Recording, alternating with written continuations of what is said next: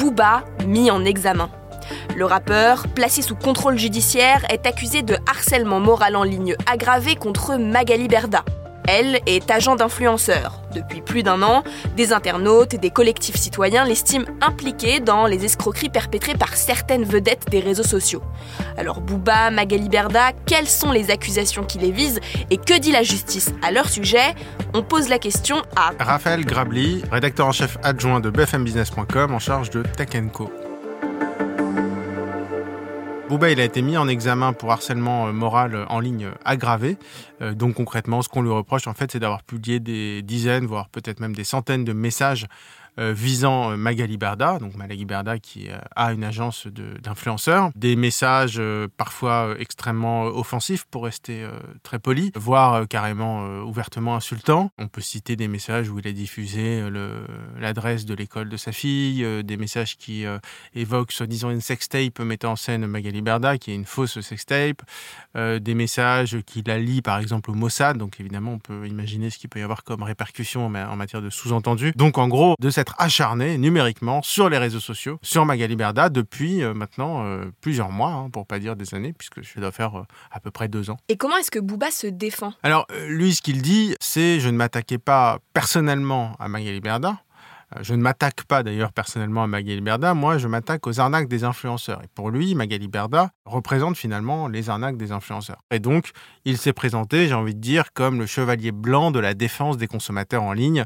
et notamment bah, des utilisateurs d'Instagram, euh, face à tous ces influenceurs. Alors quand on parle des influenceurs, en fait on parle des influenceurs de la télé-réalité qui ont... Euh, 4, 5, 6 millions d'abonnés, donc ils sont des très gros influenceurs et qui étaient rémunérés, parce que j'y étais parce qu'il a un peu tué leur business quand même, euh, et qui étaient rémunérés des fortunes pour faire la promotion de produits euh, souvent extrêmement douteux, pour pas dire dangereux. Vous l'avez dit, Booba a de nombreux soutiens, des internautes qui dénoncent donc les arnaques euh, d'influenceurs. En quoi Magali Berda est-elle concernée par ces accusations et est-ce qu'elle est visée par une plainte ou une enquête à ce sujet? Euh, Alors, ce qu'il faut quand même rappeler, c'est que Magali Berda, même si elle est aussi poursuivie pour euh, des faits sur la gestion d'entreprise euh, d'il y a un petit moment et qu'elle va d'ailleurs bientôt être jugée, il faut quand même souligner qu'elle n'a pas été condamnée pour euh, des arnaques liées euh, à son business de l'influence. Mais oui, il y a eu des plaintes qui ont visé euh, Magali Berda, son agence, et notamment des influenceurs avec qui elle travaillait ou avec qui elle travaille, notamment une plainte d'ailleurs de Bouba qui a déposé une plainte lui-même en septembre 2022 pour pratique commerciale trompeuse. Il y a des enquêtes qui ont été ouvertes, il y a des influenceurs qui ont été entre guillemets d'ailleurs épinglés par la DGCCRF, mais voilà, il n'y a pas eu de condamnation à ce jour de Magali Berda. Face à ces accusations de cyberharcèlement, que risque Bouba Le cyberharcèlement, euh, c'est euh, deux ans de prison et 30 000 euros d'amende.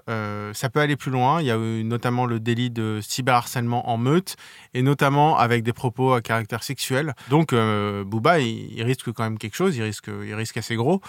Par contre, il y a aussi un autre volet, c'est ce que font les réseaux sociaux. Finalement, sa caisse de résonance, son unique caisse de résonance depuis maintenant à peu près, allez, un an, je dirais, euh, c'est Twitter. Et Twitter qui a toujours refusé euh, de, supprimer son compte ou même de le sanctionner ou même de, modérer certaines publications. Et d'ailleurs, ce que Bouba a dit aux, enquêteurs, notamment, et c'est des informations du service police-justice de BFM TV, Bouba explique euh, oui, mais enfin, moi, mes tweets, ils n'étaient pas supprimés, donc après tout, c'est que j'avais le droit. Et donc, il peut y avoir une sensation comme ça d'être dans son bon droit alors qu'on publie des choses potentiellement illégales. Et, et d'ailleurs, les avocats de Magali Berda ont déposé une plainte hein, contre Twitter. Mais là encore, ça va être très compliqué d'aller chercher Twitter. C'est une boîte qui est basée en Irlande. Euh, mais la responsabilité des plateformes, euh, elle se pose clairement. Et d'ailleurs, la plainte, euh, c'est complicité justement de harcèlement moral. Mais les plateformes, en termes systémiques, pour le moment, elles restent assez bien protégées. Merci d'avoir écouté la question info. Tous les jours, une nouvelle question de nouvelles réponses. Vous pouvez retrouver ce podcast sur bfmtv.com et sur toutes les plateformes d'écoute. À bientôt!